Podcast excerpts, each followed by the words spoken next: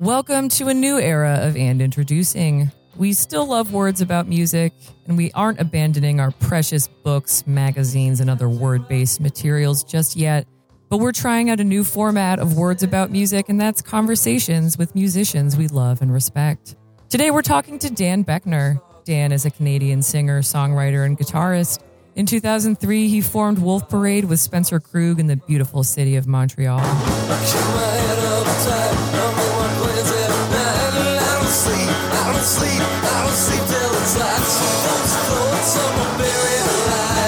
But that's not the only band Dan has played with, not by a long shot. He's been in Handsome Furs, It was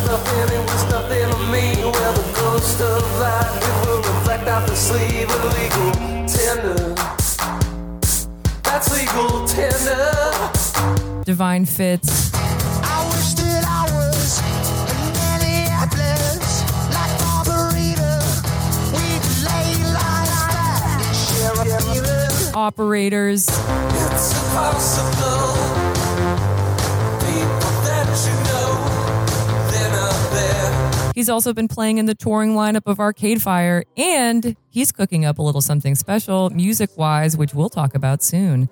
Isn't that mysterious? Enough of the preamble. Let's talk to Dan.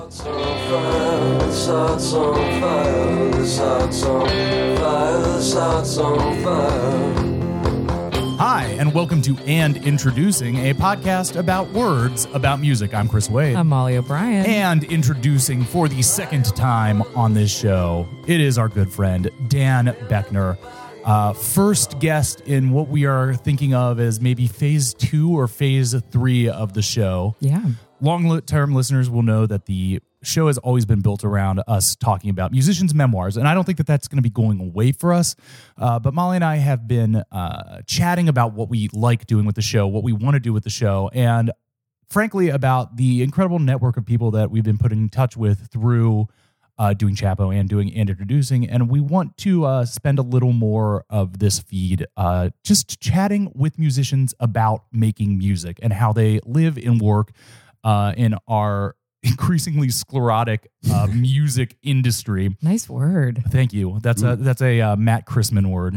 Uh, but shout shout out to the boy uh, in recovery, doing better, better by inches every day. Uh, so I mean, but I hope that doesn't make it sound like we're doing uh, you know like 2020 for music stories Inside We're- the musician's studio. Yes. We are still going to be just hanging out and uh, chatting and having fun. But Dan, welcome Yeah. back to and introducing. Hi. Thanks for uh thanks for having me, guys. Yeah. So we are here. I guess we could also do a location reveal. Um, Molly and I are now the Los Angeles-based husband and wife podcasting duo. Yeah. That's where the action is. It It's is where the action It's where is. all the music is made. Yes. It's where all the deals are made. Big deals are being made. Who's going on tour? When are they going on tour? Yes, exactly. You know? The Capitol Records Uh, building, you know, Yeah, um, looming on the skyline. Your booking agent is talking with his Live Nation rep, and he's like, uh, "We know that this band is going to sell almost zero tickets, but if you hook me up with this show, I will get you a band that will sell tickets in Fargo." I need see. I need. and I that's need to how know the about. sausage is made. I need to know about these conversations. Yes. yeah. Uh, well, I mean, it, we are following the classic, a classic band uh, archetype is that we we ground up from the bottom in the the the hot house DIY, uh, you know, borough of Brooklyn, New York, The scrappy. and then now we are ready to go deal mode. Well, maybe you want a backyard. Maybe you want to plant some tomatoes. yes, Yeah. exactly. We're going. Yeah, it's We're- cottage cottage core. yeah, we're Yeah. homesteading. We're- Yeah. Maybe you want to feel the rays of the sun.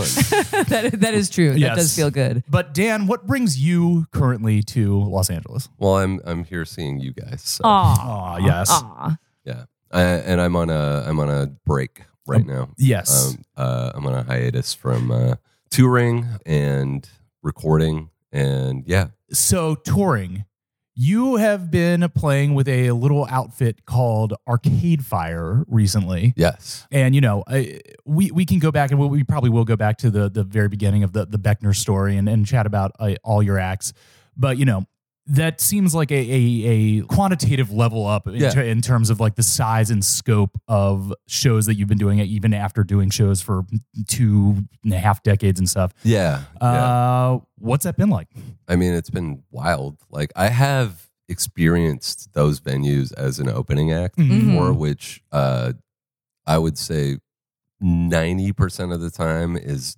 awful. Yeah. It really seems like it sucks being the opener for an arena or stadium tour. Yeah, arena, amphitheater, or stadium tour. It really depends on the band and, mm-hmm. and their crew. And unfortunately, you know, there are.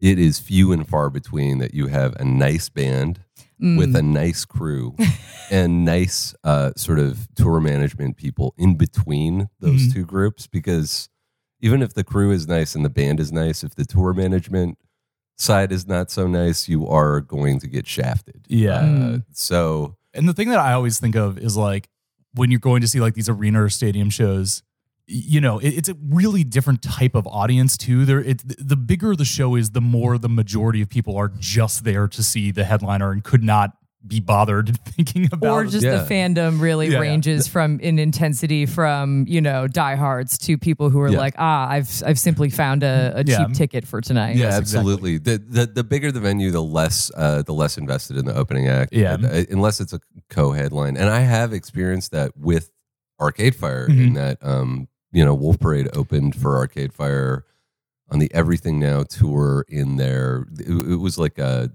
B market tour of the South, basically. okay. Okay. I, re- I Um, remember and seeing some yeah. northeast states like we did a montreal show but it was uh it was pretty intense it Yeah. was like you know but you kind of like when you sign on to those shows you just kind of accept that you will maybe be playing for people who are like still filtering in.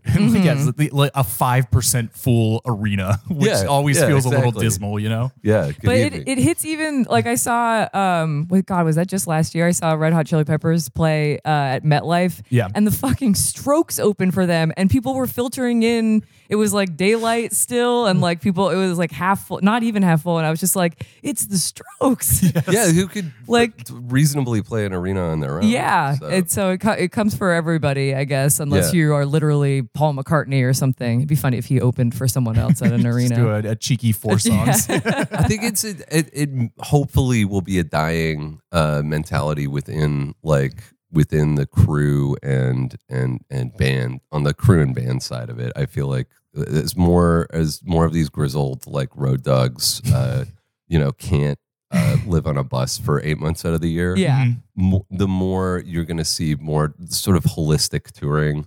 Mm. Also, I think I I do think having women uh, taking over predominant well, were predominantly male roles in the sort of tour management side is extremely helpful. Yeah. yeah. Yep. I can see that. Uh, Not so, always, but yeah. Can I ask, say, you know, say you're playing one of these shows, you know, with Arcade Fire, who do you interact with in a day, like on a show day, like in terms of the personnel? The personnel, well, you'll interact with security when you get to the building. Uh-huh. Um, and, you know, the bigger the tour, the more um, sort of esoteric and voluminous the book of pa- the, the, the book of uh, passes is. Oh, you know? like, like you've got the green pass, you've got the blue pass. I was just gonna got- imagine the color coordination, credentials. yes. You know, you might have your laminate, but you might need a special wristband to get back. Mm-hmm. And the more information that gets thrown at you know venue security, the uh, and the more layers of uh, approval or disapproval they have to go through on the radio, the more confusing things get. Yeah. So so that's that's somebody you definitely interact with. Uh, you would interact with you know your own people Mm-hmm. uh, who are shuttling you to and from the stage. Uh, you would interact with the people at catering. yeah. Um, you would interact with any of the guests that uh, your bandmates uh, might have. Okay. And sometimes who are quarantined in the VIP section. You Uh huh. know? Uh huh. Yes. I I guess this feels like very naive. Like, like, when do you show up to do like a Barclays Center show? Like in the day, like new? Are you there at like noon, or is you There- have like a guitar tech, or they're like Yeah, tech I mean, setting the up? stage is generally set for you, and your instruments have been checked to Mm-hmm. see if they're working. And then you arrive in the afternoon and you do your sound check, and you start mentally like fussing about have I had enough to eat? What am I going to eat? Yes. Is it going to upset my stomach?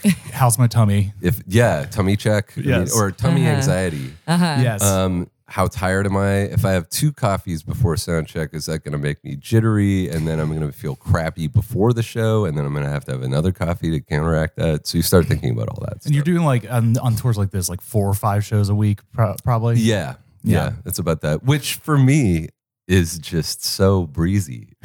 Oh yeah. yeah. Because my experience, my experience touring has been, you know, kind of weird, but like consistently anything between 15 people at like an art space Mhm. in Lithuania and then like large theaters Yeah. and then festivals. So, but because I've had multiple bands, I've always kind of been experiencing those timelines simultaneously on top of each other. Uh-huh. So, So you're, you're popping back and forth between these scales of things. And like Yeah. at the beginning of the year, you're doing, you know, like 600,000 cap theaters or Yeah. probably more for Wolf Parade now as well. Like, what, what do you do- guys do? Like 3,000 caps, something like that? yeah, yeah, about that. And yeah. then, and you know, then you'd go out, out with operators and you're down to like 300. yeah, caps, stuff like 300, 500 Yeah. unless you're in New York or Los Angeles. Yeah. And then it's like 1,000, 1,500, you know. So, and then if you're touring sort of the non standard places in Europe, it's anybody's guess what you're going to get. Like,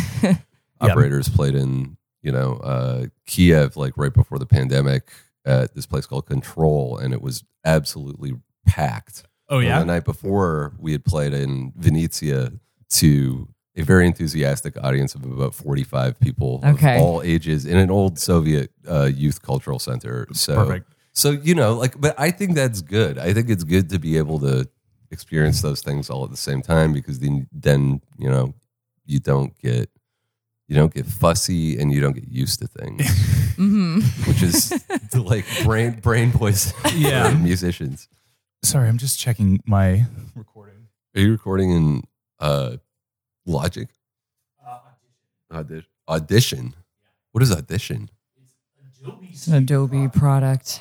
Oh yeah Yeah. Nice.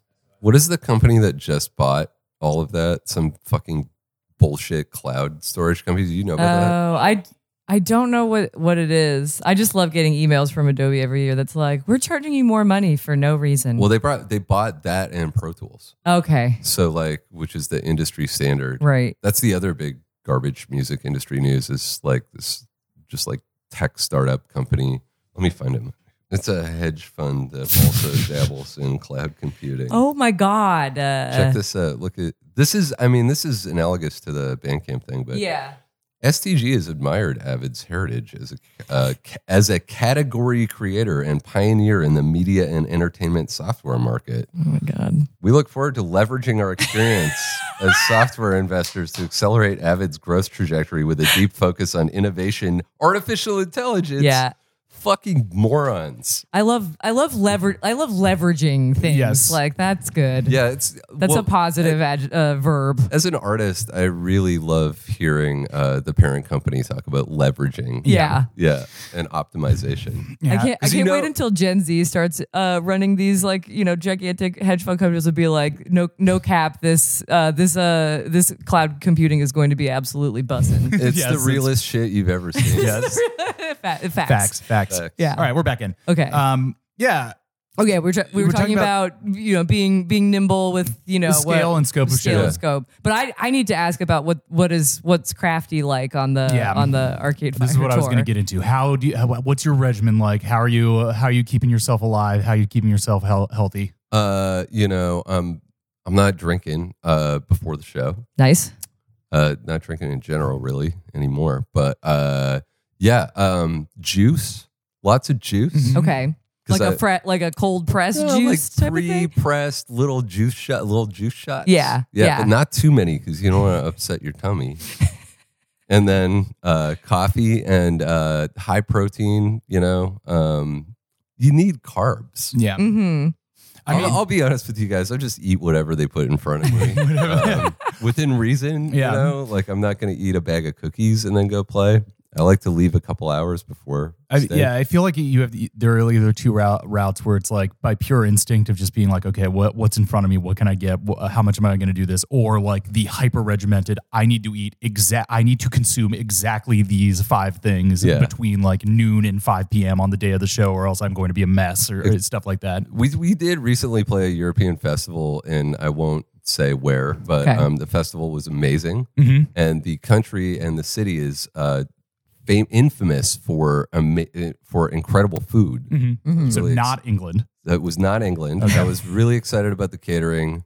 Went to the catering and was confronted with uh, like crust punk festival catering, Okay. basically.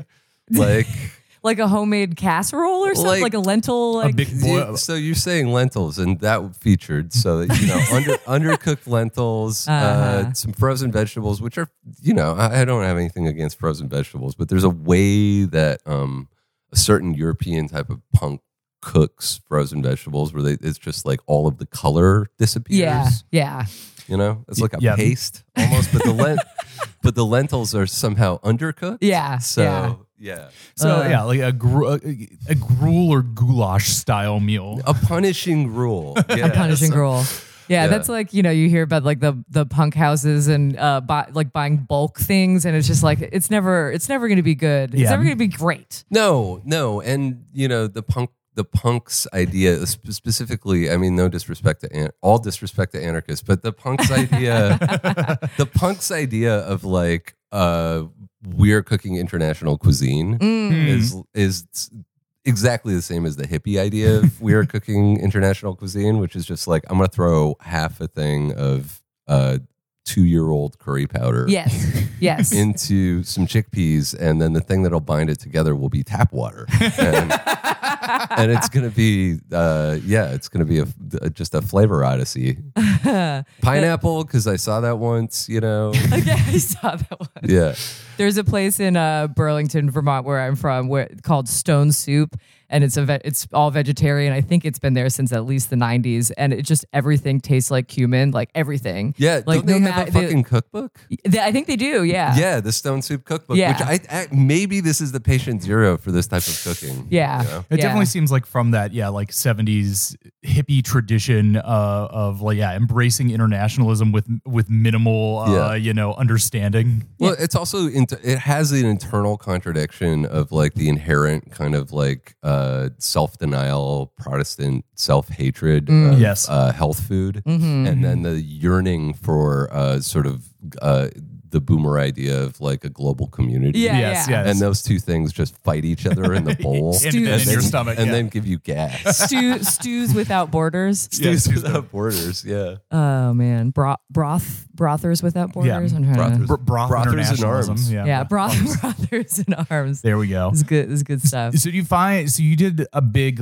for for this tour a big leg in both Europe and America. Yeah. Do you still find that there there is like a qualitative difference between like touring at that level in Europe and here? Yeah, there is. There is. It's it's weirdly. Uh, it's it's like different facets. Mhm. Um, but I think the higher level of touring in Europe, especially in the southern European countries, the the infrastructure itself isn't maybe as modern hmm as because we were playing in like soccer. We played in a soccer stadium. Yeah. in Warsaw that was amazing. It was like very communist, like Uh-huh. very much my shit. You know, maybe not every- brutalist parentheses good. and a, and a bullfighting ring in uh in in Portugal, and you know we did we did two nights at that bullfighting ring, and it was amazing. Cool. It was incredible. And then here, it's like you're playing at these kind of gleaming, at least in the sort of major markets, you're playing at these gleaming new sports arenas, which is great when you're on stage, but then the backstage infrastructure. They'll be like, you know, the American Airlines uh, Avion Credit Lounge that's just got like low resolution pictures of like baseball guys that I don't know who they are. I mean, it, it seems it feels like an airport lounge. Yeah. you know? Yeah. Like that would be maybe where catering was or the VIP section. yeah. So which is something you kind of got to get used to. I, I mean, I don't want to like a like humble brag or uh, look a gift towards the ma- mouth, but you got us backstage after the Barclay Center show to the little like hangout Yeah. afterwards. Yeah, yeah. And I was just kind of it was it was a lovely experience. I love being back there. We had a, a good time hanging out, but it was very funny that the facility. It reminded me of like the room you would rent to have a birthday party at a Chuck E. Cheese. Yes. So, like just concrete walls, drop ceiling, and you know, and it's some like, cur- ad hoc Uh, yeah. curtains to like separate things out. Yeah. Yeah. Yeah. Yeah, you, you you'd expect like the big shiny new like Yeah. basketball zone in Bro- like that like kind of Yeah. blew blew up downtown Brooklyn would have like no, no, something swaggy. Jay Z Jay-Z. started this this arena. Where Yeah. where is the lounge have you ever style been experience? Into a, have you ever Yeah. been to a 40 40 club? He know he knows a nice Yeah. a nice atmosphere. But but I mean I I think it's just indicative of like the the shitification of everything. Yes. You know, Yeah. like it's it's just it's everywhere. It's just aesthetics. And- So, Yeah. like Yeah, and so I, I- you know, you assume like this. What I would assume, and you can correct me if I'm wrong about like the bullfighting arena is like this is it's older, so like the facilities aren't as new, but there has like a character to it. But that also probably means that like your changing room or whatever is like a like a century old like stone bathroom that's Haunted been by a what into- dead did, bullfighter. yeah, the- and bulls. wardrobe there is like this tiny sort of uh, stone hallway, concrete hallway, Mm-hmm. and getting around is insane. And mm-hmm. it's it's a bullfighting ring, so it's really the stairs are really pitched. Uh huh. Um, Yeah. and it's a maze. But that's one thing that all these places have in common is uh, unless you follow the arrows, unless the signs are uh, clearly posted, you will get lost. Yes. Mm-hmm. It- the uh, the the Spinal Tap scene where they Yeah. were trying to get on the stage. No, I've, I've had It's that real. experience many times doing even doing Chapo shows Yeah. where I'm just like trying to get the boys to like in one room and be like, "Do not leave here because you will get lost." Yeah. Uh, Dan, what do you think of this the sphere? The have you have you encountered have you the considered sphere? the I'm, sphere? I'm aware Have of you the pon- sphere. have you pondered the sphere? Every time I see the sphere, I'm like, I think like the year is 2050 and Grognar, the water lord of the southern desert, is conducting his annual blood fest. Yeah, yeah, You know, like. I'm just imagining the sphere completely uh, abandoned, surrounded by radioactive dust every time I look at it. Yeah. Mm-hmm. Yes. Uh, when we do when we put together our Killers Jukebox musical, it can be uh, set in the the shadow of the of the post apocalyptic sphere. The defunct We sphere. this is something we've talked about off mic in the the post Green Day American Idiot uh, jukebox musical. Who will be the next world. great, Who would be the uh, next one? rock- We're like, you know what would yeah. be really obvious? The Killers. Yeah, yeah, absolutely. they Uh, practically and it wrote it themselves. That's Yeah. a nice thought. Is like a cracked sphere with like sort of a violet sunset and just radioactive dust swirling around, and the sphere just emanating. I've got sold, Yes. but I'm not a soldier. That's Yeah. a They're thing. like an ancient MP3 that's still running Yeah, off of like some the Mandalay Bay's backup generator. super low bit rate. Yeah. Like that is a fitting requiem for Yeah. uh, the West. Yeah. yeah, yeah. So we're talking about your most current tour, but I figure we should dip back because you know one of the reasons, one of the things that we've been talking about is that we wanted to kind of use chatting with you as like a way to talk about the as, as you referenced the enshittification of everything and just kind of the arc of being a professional musician in the um 21st century. Uh, and we will be talking about a little some business stuff and like some of the the shapes of the marketplace and especially the digital marketplace. But I guess I'd go back to the beginning and say, at what point were you like, okay, I can live playing music? I I can pinpoint that exactly, Mm. which was uh, it was 2005, Mhm. and I had been a member of Arcade Fire uh, briefly on and off uh, for a couple of years prior to that. Mhm. Um, and You play you play on some of those on some of the um funeral tracks. I didn't I didn't play on the record, but yeah, I was playing like Okay. in and around that time. And Arlen from Wolf Parade plays drums on Wake Up. Uh, Tim Yes. from Arcade Fire plays on Fancy Claps and Shine. He plays bass on Shine a Light. Um, Mhm. So we we were always kind of trading members, and we did a tour with them, opening for them. Uh, Funeral had come out, and Apologies was just about to come out. We toured out to the West Coast, and then we split off from them and played a show at Schubas in Chicago. Mhm. Right, right as the record dropped. I was I at one of these shows. I, I swear that That you- was the first show we played after the record came out. yeah. I think that I was at that show. That would have been 2005. Yep. um, I- it would have been my first week of No going shit. to college, and I kept skipping out on uh, new student orientation to go see shit, go see shows in town. And one of them was, a Wolf, I believe, a Wolf Parade Arcade Fire show, That's amazing. or would have been Wolf Parade solo. Yeah, Uh, yeah. yeah. It was at Schubas. We had our merch guy um, doing lights, which was just basically he would keep the stage completely dark. He's this, he also designed the cover of that record. Mm-hmm. He kept the stage completely dark while we were playing. And then after the song was finished, he would press all of the buttons on the lighting console. he didn't know how to do lights. I, And it was like a UFO landing in between songs and then black stage during the performances. That's that's a choice. I mean, I- it's a choice. That's I- a that is a that's a vibe. I don't remember Yeah. the lighting then, but I do remember seeing another, seeing TV on the radio, I believe at Schubas sometime around that uh, point where whoever was running the fog machine was going absolutely crazy. And one of the, the TV on the radio guys, after about three songs, had to like go up to the mic and like float, just walk like- away and be like, I can't. We can't see anything. Can you cool it's it with the really fog hard to sing and play when you're getting fogged out. Yeah. you know? like literally, it really is. Hazard hazards of the trade. So we we played that show, and at the end of the night, uh, they gave us two thousand five hundred dollars because we sold it out, but we we didn't have a door deal. Uh, we probably should have got a door deal, but we got. Were- how were you booking shows at that point? Did you have uh, uh, we like an had a, agent? We had a booking agent. Yeah. yeah. Um, which, if you are in a band Mhm. and you're thinking, should I hire a manager who's going to take 15 to 20% of everything that I do and then get a booking agent for shows who's also going to take 10 to 15% of those shows? Hire the booking agent first Mm. and then and then think about whether you even need one Yeah. manager. This is hot. This is a hot tip. I I mean, yeah. I, I, I mean, my, my limited. Depends on what kind of music you make and what kind of person you are yourself. Sure. And what your capabilities How many how many how emails much- you're willing to send on your own behalf? Yeah, exactly. Yes. And and like how organized you want to be, but um, but yeah. Um, so we had a booking agent, Yeah. which was really helpful. I mean, that that is one of the things that I've gleaned from even doing the very like low key, low stakes, you know, basically just for fun touring that Chapo does is Mhm. that the yeah the part of the corporatification of all of this stuff is that it is for various venues like almost impossible to interface with them without being part of that like booking infrastructure. yeah, You can't Yeah. just like cold call venues because you need to be part of like the Live Nation ecosystem. and you that, know, that's something new too. The the sort of monoculture or the mono- monopoly around Mhm. booking that really solidified during the pandemic. You know, Mhm. there are there are there were formerly pretty big ish venues. I mean, for a band that's just starting out, I guess big ish would be like Schubas. Schubas is a big deal Yeah. if you're just starting out. Mm-hmm. Um, it's not the biggest venue in the world. It's a small venue, but like, yeah, the stuff like that.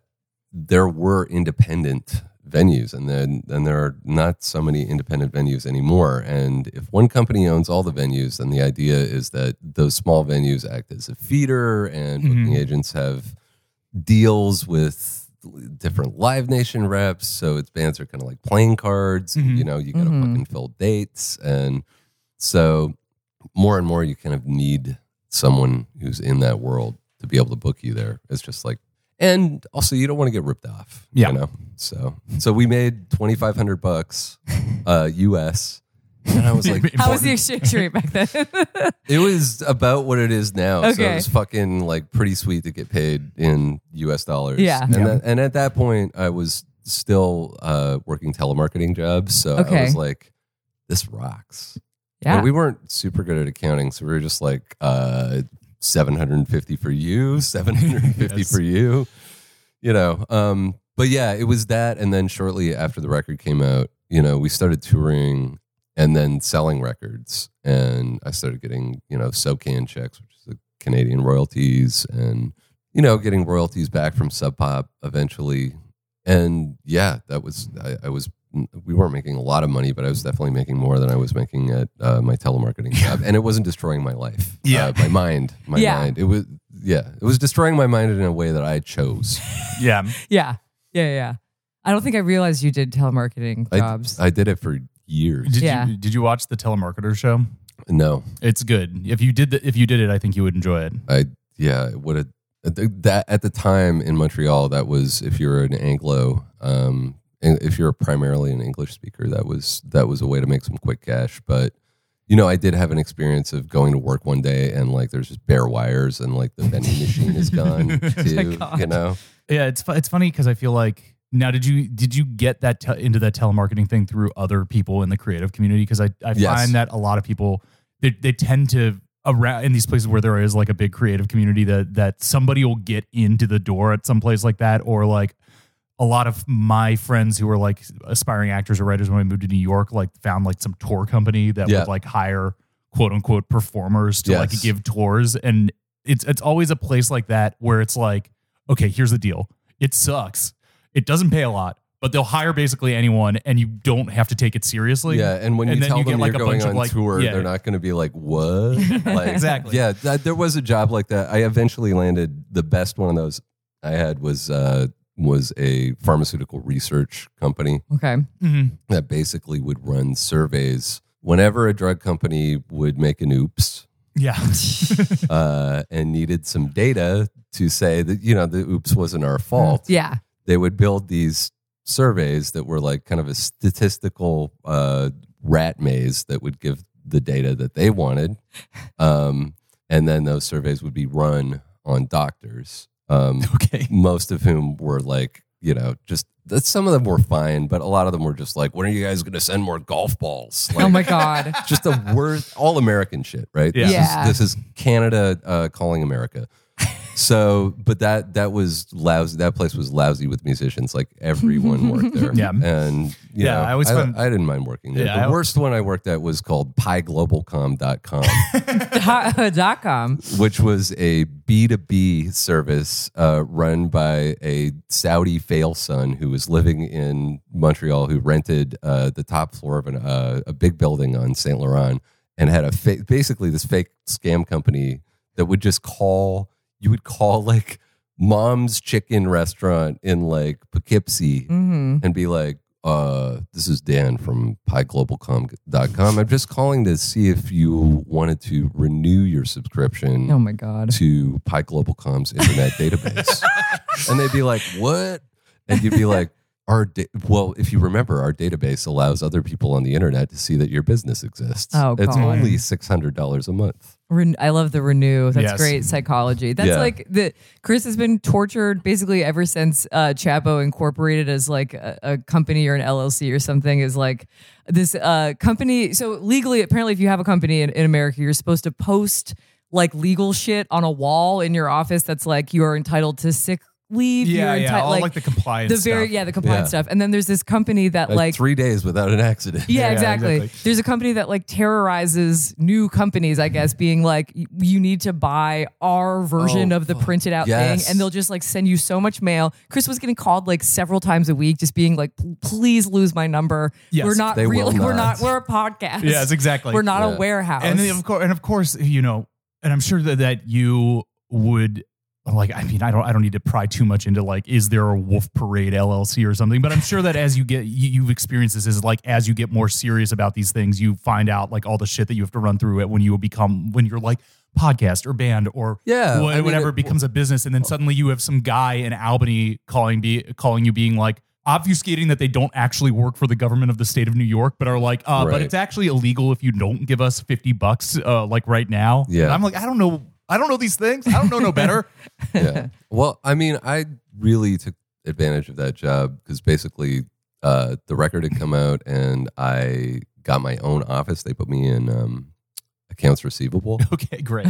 so I had an office with a door that closed and an internet connection and a computer, which I did not have at home. Mm. So I just used that to promote the band as hard as I could. Amazing. Okay, so this is what I kind of wanted to, to get into. So Apologies comes out in 2005. Yeah. Um, obviously, that was a big deal for you. I remember that record being a big deal because I had followed Wolf Parade earlier from the EP days. Aha. Uh, I saw you guys open for Modest Mouse in Cincinnati when I was still in high school. Kings you- Island, Yeah, baby. the Kings Island, yeah. Yeah. Uh, and you uh, very, I probably have told this story on mic before, but you, I, I went up to you guys afterwards as like a, a, little teen. I was like, I, I only have enough money for a shirt or a CD.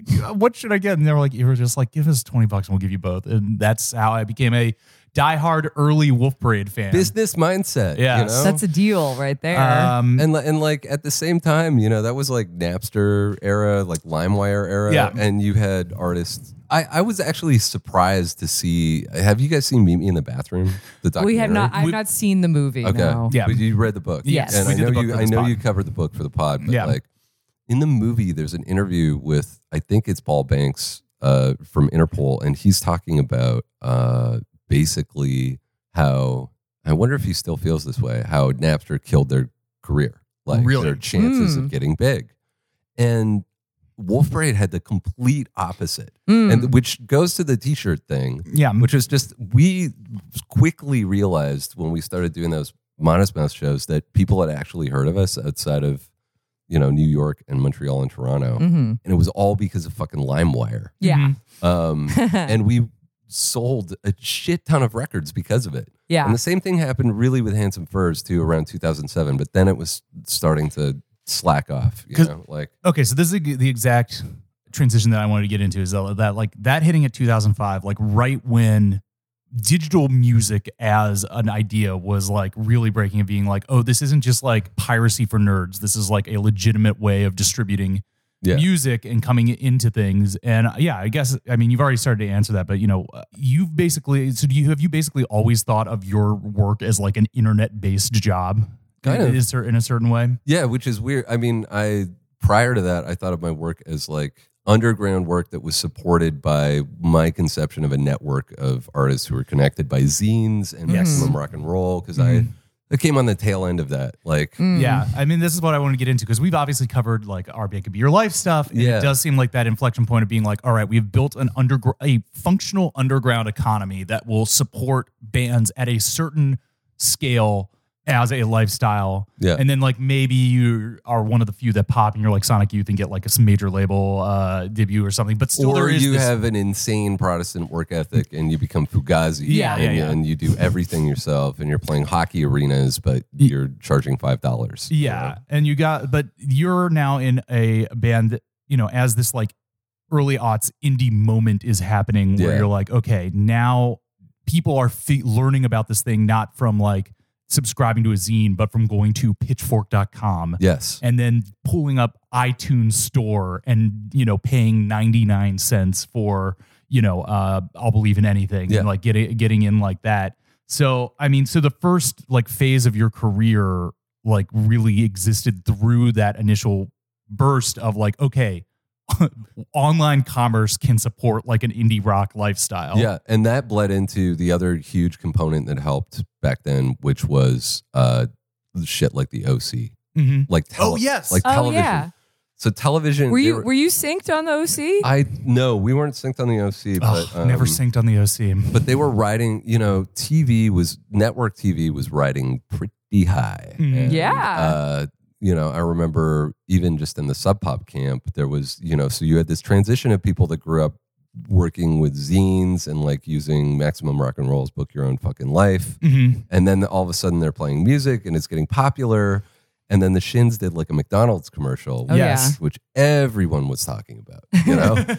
but in re- but if you talk to a 21 year old about getting licensed in a McDonald's commercial Mhm. now, I think for the most part they'd be like, "Yes, of course I'm doing this. Like, how else am I going to make money?" Uh, there's a, a duo, a rap duo uh, that I've noticed popping on TikTok, and they have, despite their debut album is not out, I believe they are signed to a major, and they have already done a Burger King ad. Now you do the ad first, Yeah. and Yeah. then you have the music. Yeah, and there's not much ad money left. I No. mean, there's not the uh, you know licensing fees for movies are like I can't tell you the amount of times you get a licensing fee thing, and it's just like really excited to use a song, blah blah blah. It's perfect. Just so anyway, guys, just to let you know the budget's really tight for music, and that's like that is a new thing. That's Yeah. like well, a new thing as of the last like. I'd say five to ten years. you Yeah. know? Yeah. Prior to that, it was just gravy train, like Yeah. ridiculous amounts of money. especially those like it, those syndicated TV shows because then it's like every time it comes back up, you get a you get paid for it again, right? Yeah, yeah, and the upfront, you know, and if you're not getting residuals on the upfront, Yeah. fees were enormous. They were like you'd buy a house. Mm. you Yes. know? Did at that so at that time when you when that started happening and like yeah the Interpol was on it OCs right you you Molly you probably Ki- know the ev- Killers, you probably know um, the, I those think soundtracks Modest- back and forth Mo- Modest Mouse definitely was on there. Uh, did the Breeders go on, or no? I'm thinking of Buffy, maybe. maybe yeah, Yeah. yeah, uh, there's yeah the bait, not the bait shop. Was it the bait shop? the bait shop is a It was the is fictional bar? OC yeah uh, ru- managed uh, in the show by uh, Olivia, a young Olivia Wilde. yes uh, who is performatively Who you can tell is punk. bisexual. No, and bisexual because she had you know purple hair. yeah she had the pur- one purple streak in Yeah. her hair Yeah, of course that's right. yeah. So was that as you were coming up then was that felt like aspirational like or was there even it was some of that because I know people talk about like oh uh I, I feel like the the millennial or Gen X thing is people like oh people should have a shame about selling out again but Yeah. really I'm firmly in the camp of like look if you can get somebody to give you money for your music you should take that opportunity almost 100% of the And time. then you know have several million people Yeah. potentially hear a song. I mean, there was a lot of ideological struggle within um, struggle session within there was, within there was lots of splits in the yeah, in a lot the- of in- splitting. yeah, There yeah. was the yeah, there was the burgerists. Yes, there of was, course. You know the I don't Yeah. know Subaruists.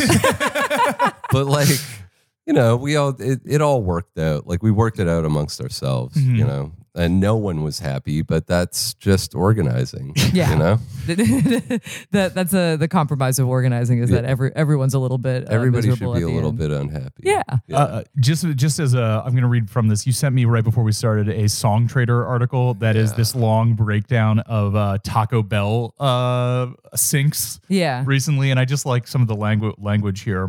Here are some examples of, of recent syncs and how they've they've done for the bands. Uh, a recent action-oriented advert for Taco Bell's $2 grilled chicken burritos has a track from the pop punk band Meet Me at the Altar. The song scores 90% on Songtradr's energy meter and features fast, aggressive Energy meter. Yes. Oh, Melodic hooks and a youthful vibe that connects with Taco Bell's target audience. And then they have, can you see this, my dear? Yes, It's uh, yeah. like a, a, a What's the breakdown. what's I'll- the I'll low? I see a bunch of bar graphs. I'll read some of these. Yeah. Uh, so, just for listeners, Songtradr, no e at the end. It's yeah, just tra- Trotter. yeah. Song Trotter um, is a basically a clearinghouse, publishing clearinghouse that has come into. I won't say purchased because uh, Epic Games purchased Bandcamp and Yes. then sold Bandcamp to whatever the fuck this is. Yes. Actually, I know what it is. It's basically, you know, uh, they provide royalty free uh, streaming music to uh, content creators, which is like YouTube streamers. And they describe what they do as a little bit different than that, but, you know, let's Yeah. be real. Uh, and they have an internal algorithm, which I would love to see the back end of. Yeah. I would love to see the science on this that ranks songs on danceability, Okay. Yes. energy, Okay. something called liveness. Liveness. Liveness. This this And, song. and I, I have. I, I have real questions about these things because the next one that they do is a turnstile song, which ranks almost zero on quote unquote liveness. I'm like, look, if there's one thing you can say about turnstile, those guys are fucking live. they're fucking live. yeah. The other Damn. the other two that they have are uh, speechiness, okay. which I'm not exactly sure. I don't know whether that's like uh that's like you know The when you go wordiness of when you it. go to the Fugazi show and then you get 20 minutes of 20 minutes of not music before the thing. Or uh, I don't know. I don't know what speechiness is. The wordiness, maybe words per minute. if Yeah. it's Yeah. like lyrical miracle shit. Like, uh, and then the last one is the ominously cold valence. Valence. valence. Uh, Valence would be a good name for like an icy synthy pop punk. I like uh, a outfit. I like a high danceability medium valence song. Yeah. Yeah. That's where that's my personal algorithmic sweet spot. This is this article uh, is incredible, and I think everyone should read it because if you want to know what's going to happen with the best, um, currently, I think the best platform for people to sell their music, Mm-hmm. Uh, and also one of the better platforms for music journalism. Yes. Totally. Uh, music journalism's really getting strangled, and Bandcamp has been, you know, pretty amazing. And like their their sort of weekly rundowns of like specific artists or more difficult music Yeah. that's maybe not commercial. Like they did a built, big thing on Bill Orcutt, who I love, Mhm. who's like an incredible guitar player Mm-hmm. who played in a noise band called Harry Pussy. Okay. I that- remember Harry Pussy. Yes. It's him and uh, this drummer Adris Hoyos, who's amazing. She's incredible. But like, yeah, n- the Rolling Stones not doing Bill. No, not that anyone pays attention, but but yeah. So that was Bandcamp, and now Bandcamp is the, the- is It's run owned by, by, the, these the people. Valence Company. yes, God. Yeah. So okay, okay. So I wanted to track then this whole like little arc because uh, of the disruption of the music industry that oh, over the course of your career. Because it's like you come out and like I mean, at a certain point, were you feeling?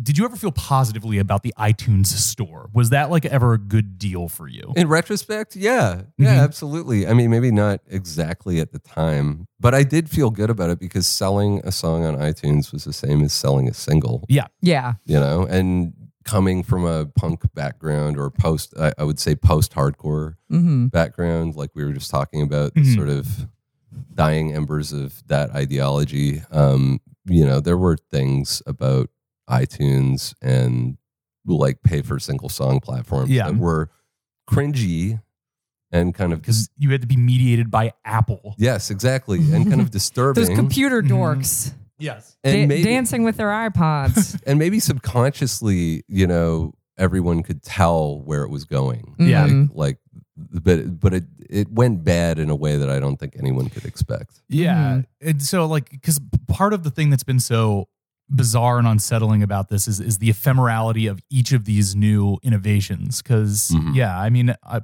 Molly and I we've talked about this a long time about like as we came of age as like m- music consumers, like the iTunes store was like basically a record store for us as like an 18 year old.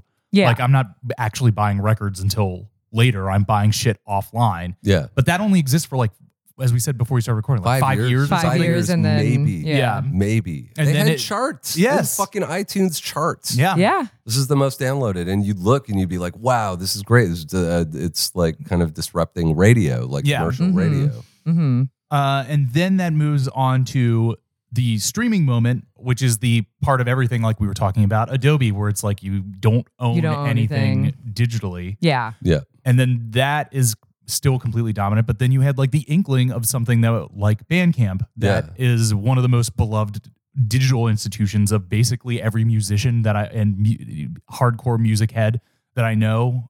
and Mhm. equitable too. Yeah. And and Bandcamp, I think I don't know if people have the correct. I mean, I'm sure people know what Bandcamp is, but record labels with non sort of uh, amateur artists or whatever, uh, you if you have a record deal, you, your record label can distribute your record through Bandcamp Mhm. as just Mhm. another platform for people to access and buy your music. Yeah. is what I'm trying to say. Yeah. and uh, that's good. Mm-hmm. Yeah. There are specifically like electronic music labels will have their entire catalog up there. Yeah. I mean, as I dabble with DJing, it's like it literally is the only place where you can just go and find a song and buy it and have it to use in your DJs. Like Yeah. it's it's Sub Pop has stuff on yeah. Bandcamp. Wolf Parade sells singles on Bandcamp, Yeah, which it's is great. shockingly difficult to just get a high quality wave of a song. Yeah. Like Yeah. and literally anywhere. without dot, a dot wave without file. sadly i mean Yeah. My uh my sister asked me if i could um put together a uh like a sort of mixed cd of uh the chicks uh songs for my mom Mhm. uh because she really likes them. And i was like you know what? Why don't i do it up big? Instead of you know illegally downloading or ripping from youtube why don't i get her some high quality files? I had to go to amazon. I had to buy it on the amazon music store. Yeah. did that feel good? No it did not. I did not enjoy giving amazon money for Yeah. mp3 files Yeah.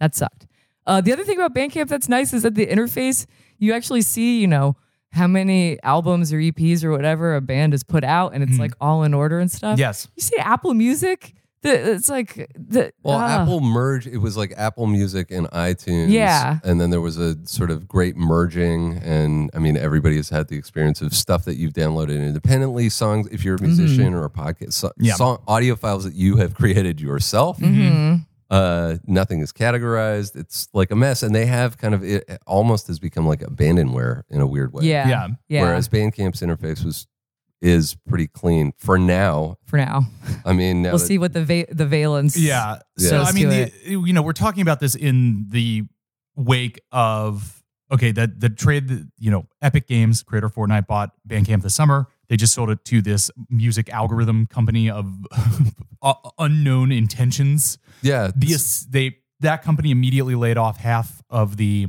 editorial staff, the people who do the hard. I think it might have been half the staff. It staff was across half of the, the board. entire Half- staff. okay. Yeah, It was almost all the editorial staff, and whoops, all of the people were union organizers. Yes. yeah, Uh-oh. yeah. yeah. But they claim that they didn't. Uh, they didn't specifically target union organizers. so the assumption is that this thing is going to get like gutted and turned like all of these things anything useful about it yeah, and you know again like we're talking about what is essentially a shop you know we are Yeah. like ostensibly like indie diy oriented people who are like can somebody just have a thing that allows me to exchange money for goods The- goods and services The Please. merch, the merch table is like the last pure like Yes. com- commercial like music experience we have. would like Here's the T-shirt. Here's the money for album. goods. Yes, please take my money. um but i don't know where, where do you obviously I, I don't think that you have necessarily any like special insight into what's going on with bandcamp but where do you see this all going Uh, I have a I have a prediction that I think is going to be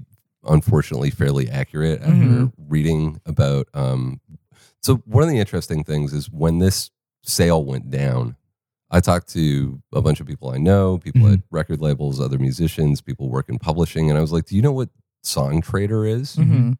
and across the board and these are not like is not like you know diy tape label people Yeah. this is like no disrespect to that, but I mean, these are people who would know the more odious elements of Yes. the music Mm-hmm. industry, and they were like, "No, Ah. we don't." and then I looked at their blog and brought up The, the, you know, the, the Taco Bell placement thing. ratings. That Taco Bell ad, I mean, just to add a little more uh, misery to this, that Taco Bell thing, Songtradr doesn't technically work with Taco Bell. The entire thing is a pitch to get Taco Bell to use their service. Uh, yes, that, that's what I intuited because they're you know they're It's like a white paper kind of thing, Yes. like And a it- case study. Hi, and it's yay. written by a person who I don't want to blow up his spot uh, because times are tough all over for writing about music, Mm-hmm. and I completely understand doing it. But it's it's very sad to me that it's written by somebody who has been a stringer for Noisey, Mm-hmm. for Unsound, for like has written about psychedelic bands in L.A. You know, has, Damn. has also written for Bandcamp. Yeah. You know,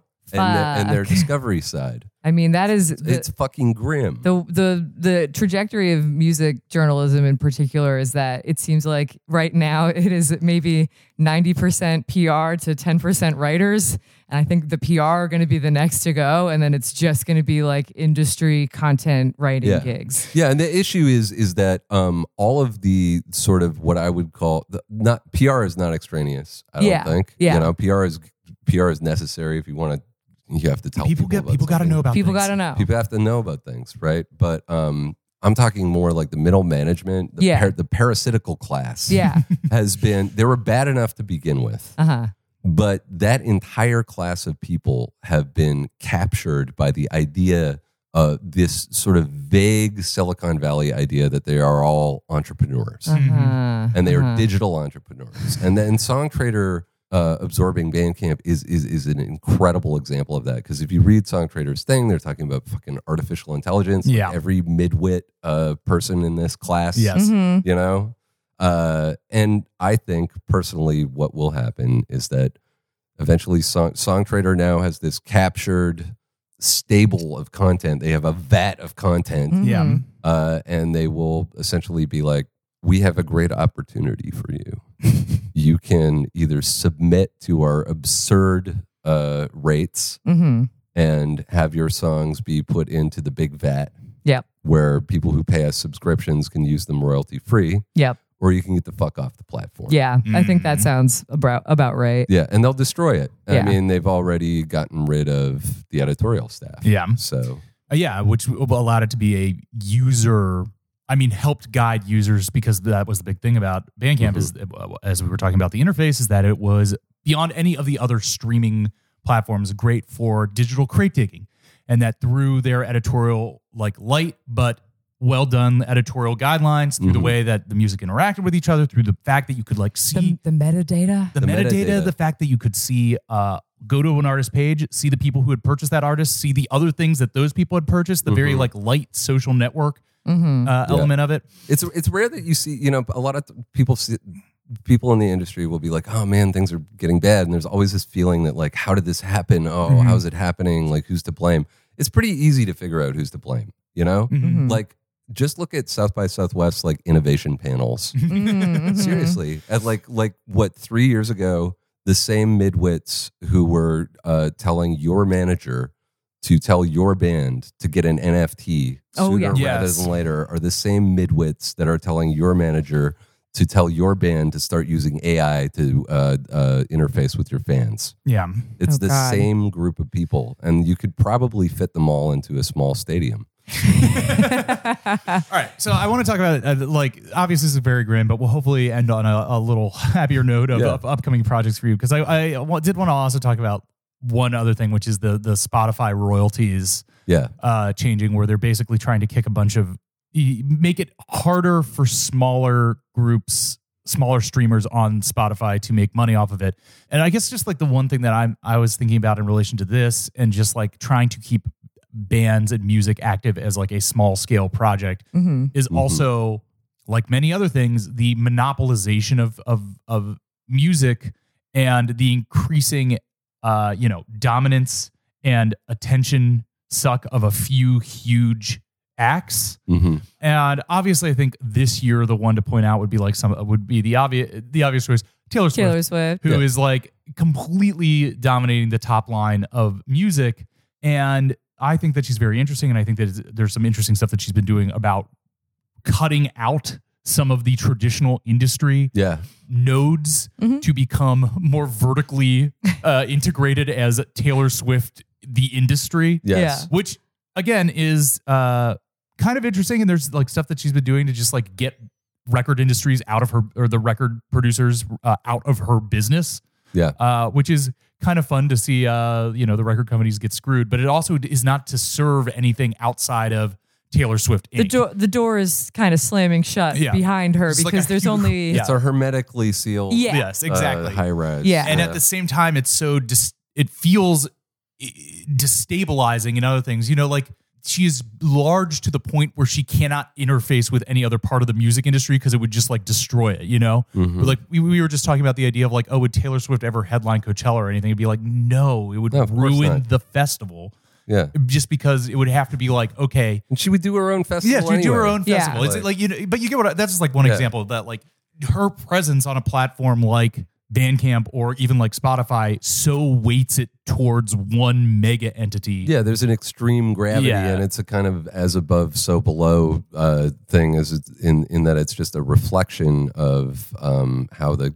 I mean, it sounds cheesy, but it, it is. It's just a reflection of how the broader economy is going. yeah, Yeah. the sort of hoovering up of capital to yeah, the very top. And, you know, if you are someone who is smart and you sort of assess the playing field and can manipulate that, then fine. You mm-hmm. know, Yeah. It was a combination of that and luck and, you know, right place, right time.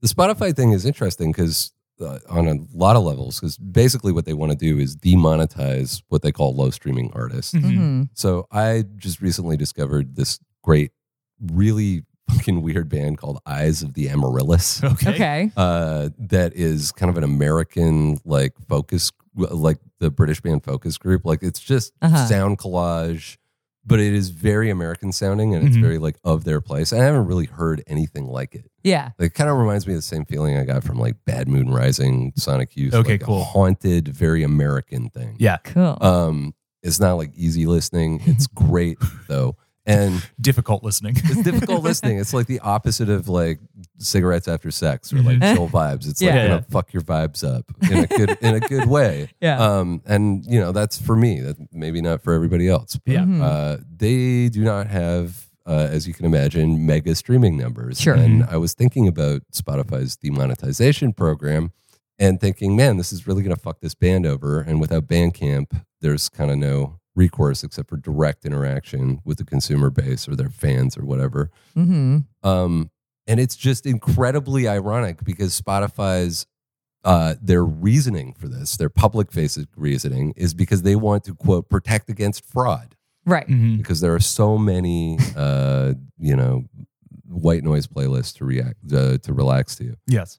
And that is ironic because back in 2017, which no one remembers, Spotify was under fire for working with something called the Epidemic Music Group, which was What a, Uh, what a great business name. which is, it's just Yeah. a, a a production company that oddly had the same investors as Spotify and was creating content that, and I don't know if it was ever uh, revealed or not, but it sure seemed like Spotify was putting content on Spotify and juicing their own playlist to stuff that they would not have to pay royalties on, which would then reduce their bottom line. yeah. Which is kind of what they're talking about, quote unquote, protecting against fraud. Yeah. Well, well, well, well. Uh, if, it, if it isn't the consequences of my own actions. Yeah, ex- exactly. I mean, they're just yeah, Yeah, and then, I mean- it's, it's a, it's a bitter pill to swallow to hear Spotify talk about fraud and Yeah. like ambient music. Yeah. Yeah. Yeah. yeah.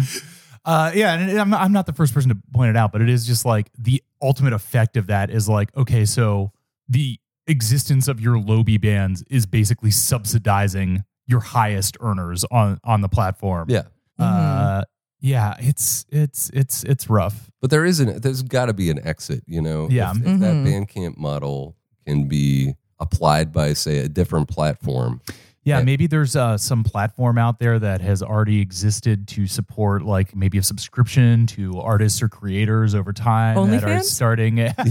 yeah, yeah, only stand. I mean, and maybe if you could pay for a single piece of content, Content, without, like, yeah, like, without on- subscribing, yeah, Oh, some kind of like digital shop feature. Yeah. That'd be crazy. I'm just wa- I'm just out here waiting for the return of CDs. CDs. and maybe that The- plat- that's a that's a real non fungible token. You know what I Yeah. mean? Yes, I think CDs are coming back. I though. think they are too, and I'm wi- I'm willing High it sound into quality. Exist. Yeah. Yeah, you yeah. can get a wave of a, a wave file off of it. Well, and, and now vinyl Gen records Z- are like fifty dollars. So Oh, God. like- Yeah, exactly. Exactly. I just saw. Yeah, Taylor Taylor Swift herself has like a Target exclusive like special color album that's like fully forty dollars. I'm like, Yeah. God damn it. Anyway, Yeah. CD CDs. compact disc. CDs, compact discs. Uh, maybe we should start pressing this pod to that. That'd be hey, that'd be that'd be if cool. you pressed this to CDR and added some songs, I Yeah. guarantee you people would buy it. Yeah. But you need the platform to sell. it. You do You need, need- the you got- platform. you gotta have and then the I need to have like distribution and stuff. and Wh- you, whether what, you want to sit back here with what six, eight uh, CDR burners going at full, full blast? You're like, is it done? You pull it out of the tray. The room is getting hot.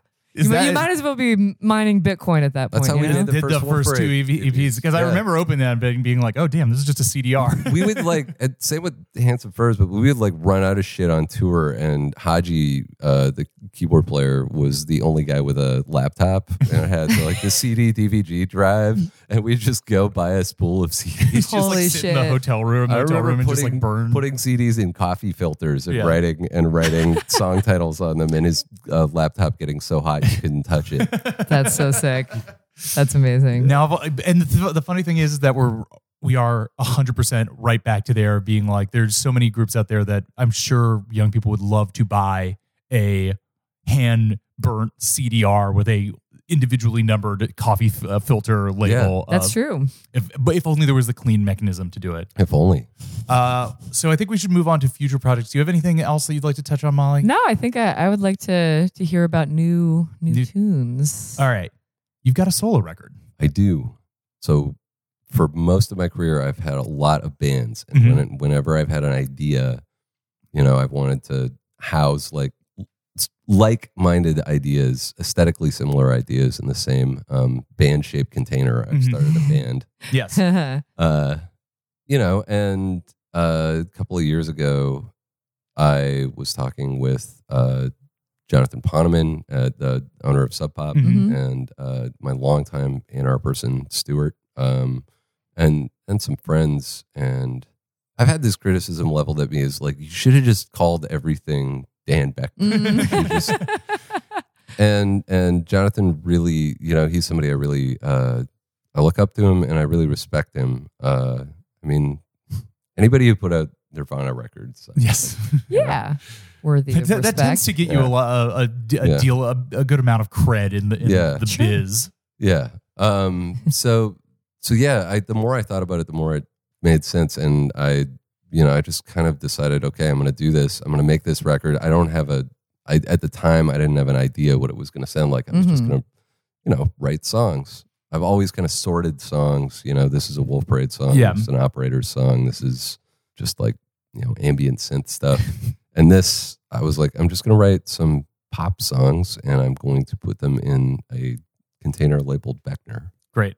And Hell it yeah. is Boeckner with an exclamation point, right? That's the title of the album. Yes. oh Right. hell Yeah. yeah! The, the, Uh, when you pride. said when you sent me the de- the demos and that I saw that that was how it was listed. I was I did the Antonio Banderas like yeah, mm, so good looking at the the laptop. Yes. yeah. Um. So that's coming out soon. Soon, yeah. Are on, you- on Sub Pop. on Sub Pop. and it's it's really nice to be on that label. Um, Operators was not on Sub Pop, you know. Uh, Divine Fits not on Sub Pop, but pretty much everything else I've done has been on that label, and I've worked with them for almost twenty years now. wow.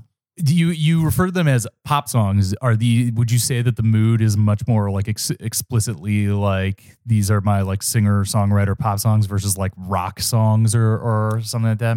Yeah, yeah, I would. I mean, I I think the idea behind this record was that the, there was just no limitations to. I didn't think about how I was going to play it live. Mhm. Mm. and I really, I mean, not to sound cheesy, but it it is just a culmination of all the, you know, learning about synths, Yeah. sequencing that I have done since 2007, like with Handsome Furs and then Operators and Divine Fits, and then uh, Guitar Pyrotechnics and and the band itself. I got to put together like a a dream team band to realize these songs. Like I got to work with uh, Matt Chamberlain, who is an incredible drummer. Mhm. He, he's played with Bowie and Yeah. Dylan. He played on the Fiona Apple album. Uh, So did you put together kind of a studio band? Are you going to tour with these guys? uh, there will be touring. Yeah. Yes. Yeah.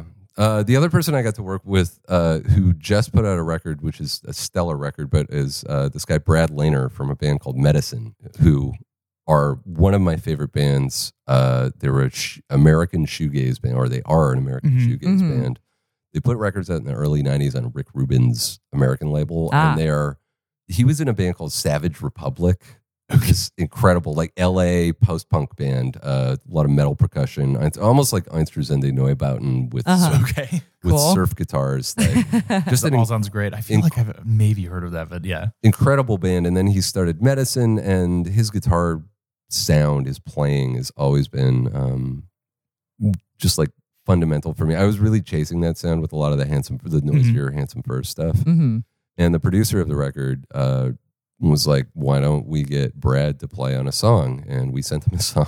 he was like, "Can I play on more?" And he ended up playing on, on almost the entire record. Nice. That's, that's good feedback. and it was cool to like write guitar parts and send them to somebody who uh, I'm, you know, and a, and a huge fan of, Mhm. and have him like interpret them, you know, Mhm. and play guitar with him on the album.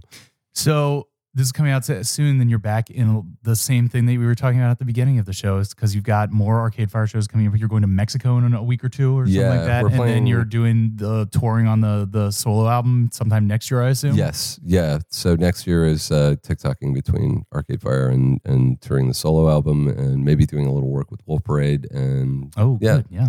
so like I think to be a working musician right now, you gotta gotta gotta have a bunch of stuff, Have, yeah. you know. you gotta I- let you gotta leverage. and I have my Patreon as well, Mm-hmm. um, you know, which is which is kind of in the backdrop.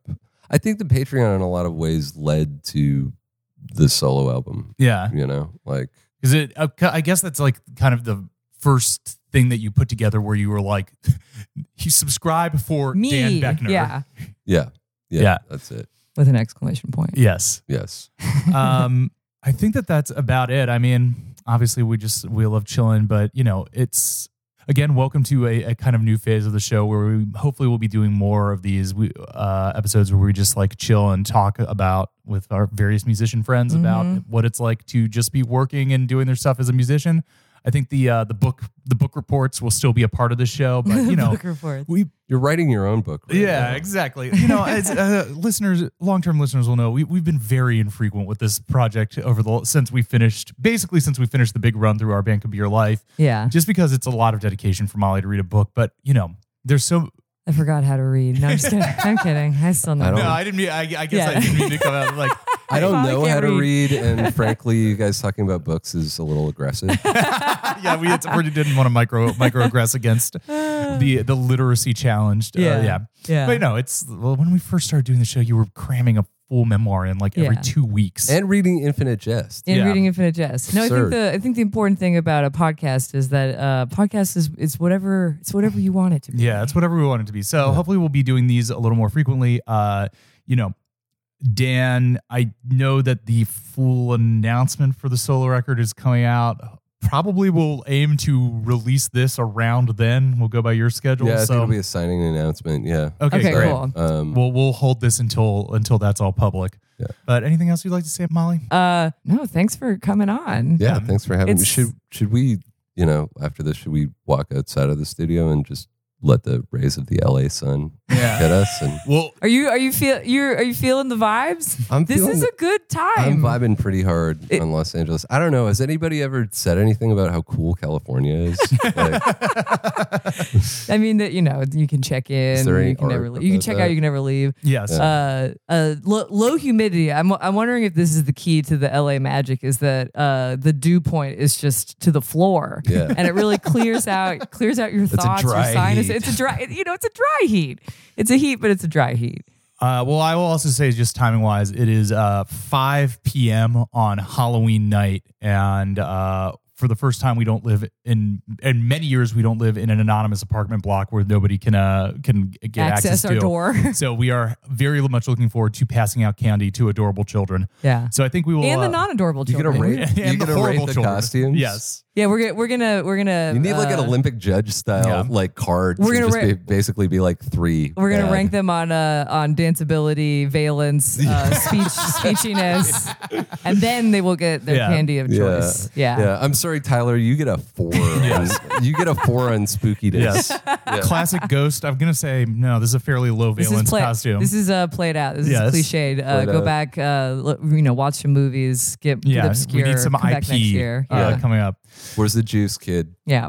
All right, this has been and introducing. We will have links to all of Dan's projects in the uh, show description. Yes. Uh, you can find us. Well, we don't even really tweet anymore, but we might tweet Oh about yeah, this. we'll start again. We'll tweet. Well, you can find us on Twitter. Well, it's uh, it's X now. We'll e- we'll X. X you over there. I don't think we have we've tweeted from the show account since the tweets became X'd. Oh, so I someone uh the last time I tweeted was uh, someone hopping into the Twitter mentions to say that we did a bad job on our KLF episode. Oh yes. Oh, and she, she was Really? like, ma- consider like goo- googling them or something, and I had to respond and be like, "It's we just went off the book. Sometimes we have never listened to the people's music before, so I, I just search KLF in the podcast search engine, and you might find a more Yes. well researched podcast. Anyway, that was We the were last reading time the I was manual. We were going Love Twitter. manual. Love Twitter. So cool. So Uh, so great. Well, we're at and intro pod on Twitter. We'll be nice to you if you're, Uh, if you're nice to us. and introducing pod at gmail.com. Yep. And as always, at soundcloud.com slash and Dash intro dash pod. Uh, thanks for listening. We'll be back soon with more words from and by and about music, music. and musicians. Bye. Bye. Bye. You know our hearts beat time out very slowly. You know our hearts beat time.